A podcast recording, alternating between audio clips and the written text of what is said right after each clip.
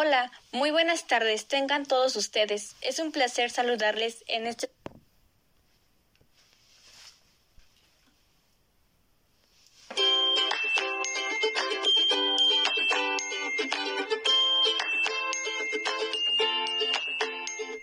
Hola, muy buenas tardes, tengan todos ustedes. Es un placer saludarles en este su programa, Hablando de Educación. Me presento, soy Liliana Martínez y el día de hoy hablaremos sobre un tema que hoy en día está influyendo en la enseñanza de los jóvenes en educación básica. Tenemos el gusto de estar acompañados con futuros docentes normalistas que nos hablarán acerca de este aspecto, acerca del aprendizaje de los estudiantes en la actualidad con el gusto de saludarlos a todos. Fernando, háblanos sobre la formación docente, que como sabemos durante esta preparación debemos saber la importancia y la responsabilidad del ser docente, lo cual un maestro no es solo transmitir conocimientos, sino también ser un guía para sus alumnos. Hola Lili, gracias por la invitación. Bueno, empezaremos hablando de lo que es la docencia. Para empezar, la docencia es un proceso creativo a través del cual los docentes que enseñan y los alumnos que interactúan con un objeto de conocimiento, develando así su propia lógica de construcción y transformándose mutuamente. Los docentes comparten su entendimiento y su forma de ser, de transmitir valores y te inspiran a ser mejor. Además, facilitan tu aprendizaje como estudiante al potenciar tus habilidades, entregan mucho de sí mismos en el aula y reconocen el valor de su figura en el desarrollo de cada uno de sus estudiantes. Considero que un docente debe tener ciertas características para ejercer esta carrera. Para mí las más importantes son la formación. El hecho de dominar una lengua no es suficiente para saber enseñarla y hacerlo bien. Hay que saber que hay que trabajar en el aula, como son las buenas actividades, como implicar a los alumnos, cómo evaluar su progreso. Las ganas de aprender suena atópico, pero no hay nada más paradójico que un docente al que no le gusta aprender. Un buen docente quiere aprender continuamente, muestra curiosidad, observa y lee sobre la docencia y sobre su lengua. La empatía, el ser capaz de escuchar en al grupo, escuchar en el sentido más amplio que se nos ocurra, escuchar con los cinco sentidos, eso significa tener psicología, observar las interacciones en el aula, mostrarnos receptivos y también tener mano izquierda si es necesario. La reflexión, para ser buenos docentes es igualmente importante saber observarse a uno mismo, tener capacidad de analizar nuestra práctica docente con espíritu de autoridad, detectando lo que hacemos bien y lo que queremos mejorar. La apertura, nuestra misión consiste en facilitar la comunicación intercultural y el aprendizaje en esas circunstancias, minimizando las dificultades que puedan aparecer y potenciando las enormes ventajas. La responsabilidad, si nos comprometemos con los alumnos a algo como resolver una duda, buscar un documento, hay que mantener la palabra. De lo contrario, el alumno irá perdiendo su confianza y eso es algo difícil de recuperar.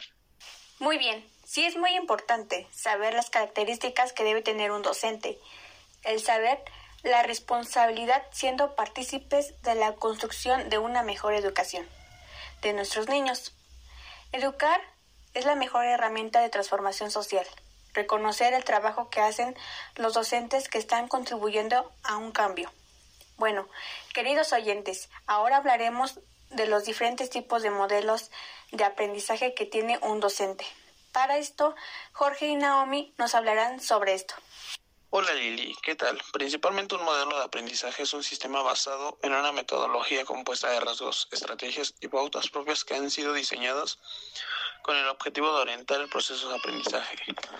Tenemos el modelo tradicional, el modelo de aprendizaje más antiguo, que proponía que el docente moldeara al alumno mediante la progresiva transmisión de la información y que el alumno es una página en blanco cuya función es recibir y memorizar la información sin cuestionarla, ya que su aprendizaje se deriva del conocimiento y experiencia de su profesor.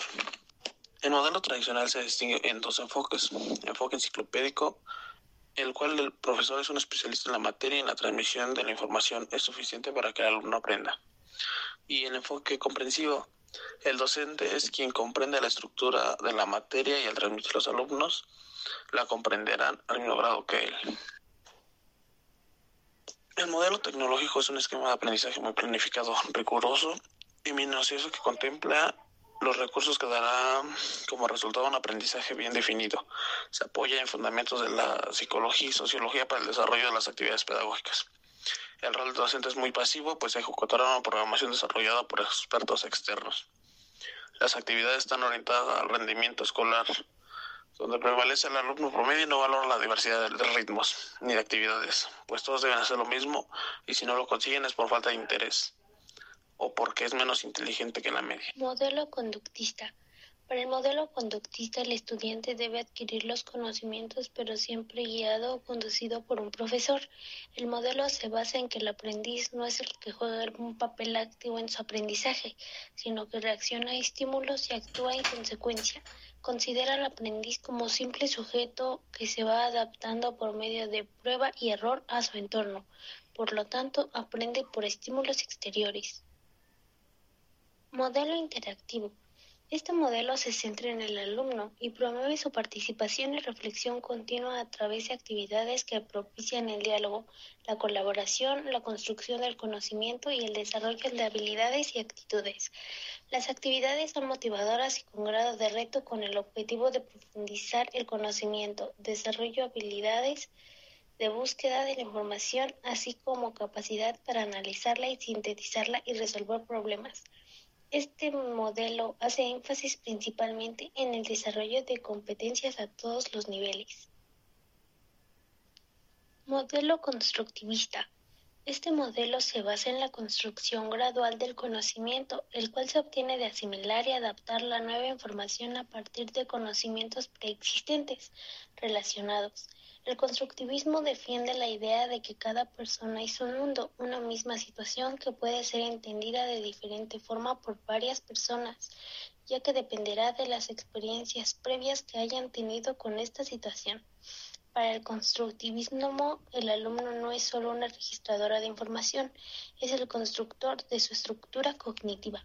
Modelo Sudbury el modelo establece que los estudiantes hacen el proceso de aprender y que esta premisa es básica y válida para todos. También propone que hay muchas formas de aprender sin necesidad de la intervención de un docente que intervendrá solo cuando se le solicite.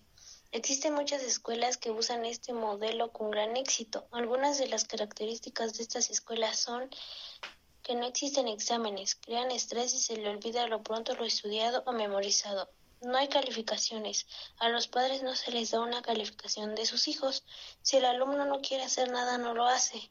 No hacer nada puede ser un síntoma de que esa persona necesita descansar o lo que le interesa son otras materias por explorar. Modelo proyectivo. La base del aprendizaje en este modelo es la creación de proyectos.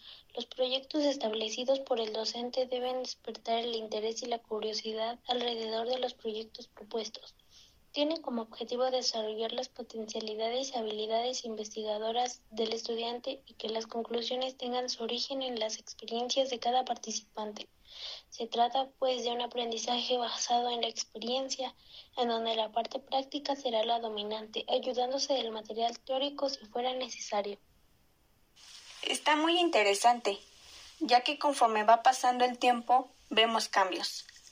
Diferentes formas de enseñar el primer modelo fue el tradicional, el de solo transmitir conocimientos. Pero actualmente sabemos que los alumnos deben ser críticos, analizar lo que se les enseña y desarrollan distintas habilidades. A continuación, mi compañera Tere realizó una entrevista a una docente que está siendo capacitada para una nueva reforma educativa, lo cual es la nueva escuela mexicana. Así es, la nueva escuela mexicana ya es un hecho. Ese es el gran proyecto educativo y pedagógico que ha transformado en la educación mexicana, favoreciendo no solo el proceso de los estudiantes, sino el proceso pedagógico de los maestros y tutores, ya que la orientación integral de la nueva escuela mexicana es un eje clave para el México actual. La nueva escuela mexicana es una de las propuestas más importantes de la Secretaría de Educación Pública de México esta es, como mencionamos anteriormente, una reforma al sistema educativo mexicano enfocado en la excelencia docente, la mejora constante y la transformación de los lineamientos del sistema. Para comprender de qué se trata la nueva escuela mexicana, se debe entender a la educación como un proceso que abarca toda la vida, a través de aprender a aprender, el aprendizaje permanente y la actualización continua. El propósito principal de la nueva escuela mexicana es la calidad de la enseñanza. Esto buscando crear un proceso educativo integral que promueva no solo el acceso a diferentes aprendizajes clave de asignaturas tradicionales, sino también factores como respeto por la dignidad humana, interculturalidad, cuidado del medio ambiente y de la naturaleza, cultura de paz y compromiso social y responsabilidad social. Para ello hay cuatro claves muy importantes de la nueva escuela mexicana. 1. Niños, niñas y adolescentes. Ellos son el eje central. Todos los recursos, estrategias y acciones estarán centrados en promover su formación integral desde una perspectiva dinámica e innovadora. A partir de ellos nacen las nuevas claves. 2. Planes y programas de estudios. Estos planes y programas se diseñan con la intención de brindar aprendizajes clave para la vida, como los principios de la vida en democracia y comunidad, entendiendo que el principio básico de la educación es formar individuos que sean capaces de aportar para el bien común.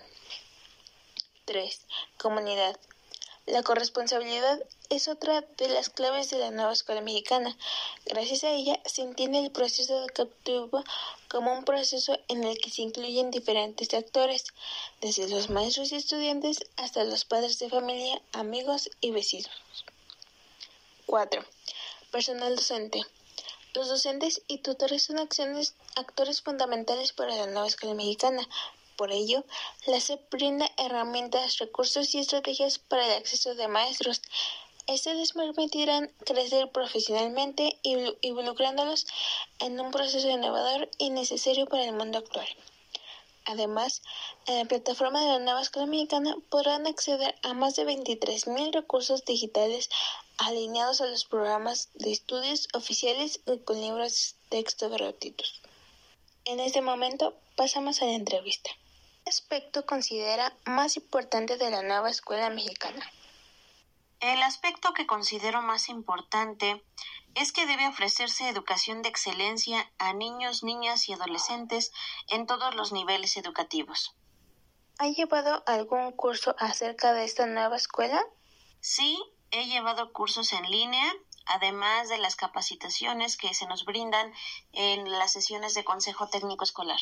¿Qué considero fundamental para el aprendizaje de los estudiantes?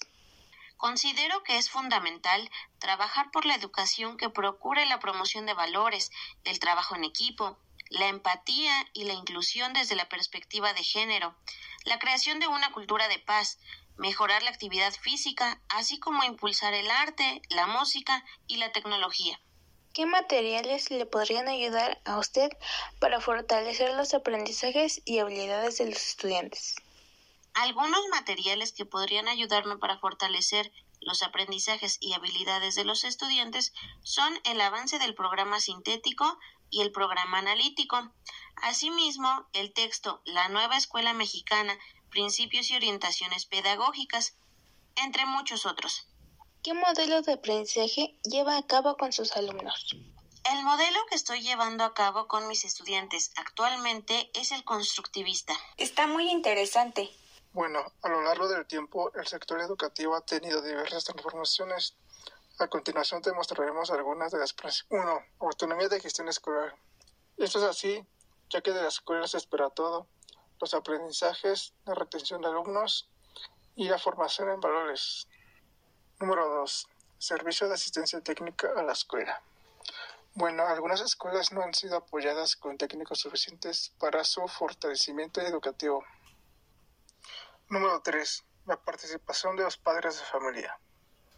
Hemos visto que los padres de familia no tienen la costumbre de involucrarse en las escuelas, pero si logran hacerlo, serán de gran ayuda, ya que es necesario contribuir en esto para la formación integral de sus hijos Número 4. Sistema educativo responsable y eficiente. Para que una institución sea eficaz debemos de saber que la escuela tenga los recursos indispensables y una administración buena con la capacidad de tener una estabilidad educativa. Número 5. Sistema de información y gestión escolar. Esta estrategia permitirá reducir las cargas administrativas de maestros y directivos y lograr una comunicación fluida entre los directores de las escuelas y las autoridades educativas aprovechando las tecnologías para el mejor funcionamiento del aparato educativo. Gracias, Emanuel. Es importante conocer las principales transformaciones, ya que genera las condiciones para el desarrollo de una ciudadanía crítica, responsable y comprometida a nivel individual y colectivo. Estamos a punto de terminar este su programa hablando de educación. Lo que hoy nos comentaron los futuros docentes en formación es de gran importancia, reconocer los aspectos de la docencia. Las reformas educativas, al igual que las transformaciones que han sido relevantes para la educación en México, ya que deben ser conscientes de los desafíos que se les presentarán durante esta bonita carrera. Sin más por el momento, agradecemos por habernos escuchado y acompañarnos en el programa. Saludos. Recuerden, la educación no es preparación para la vida. La educación es la vida en sí misma. Hasta la próxima.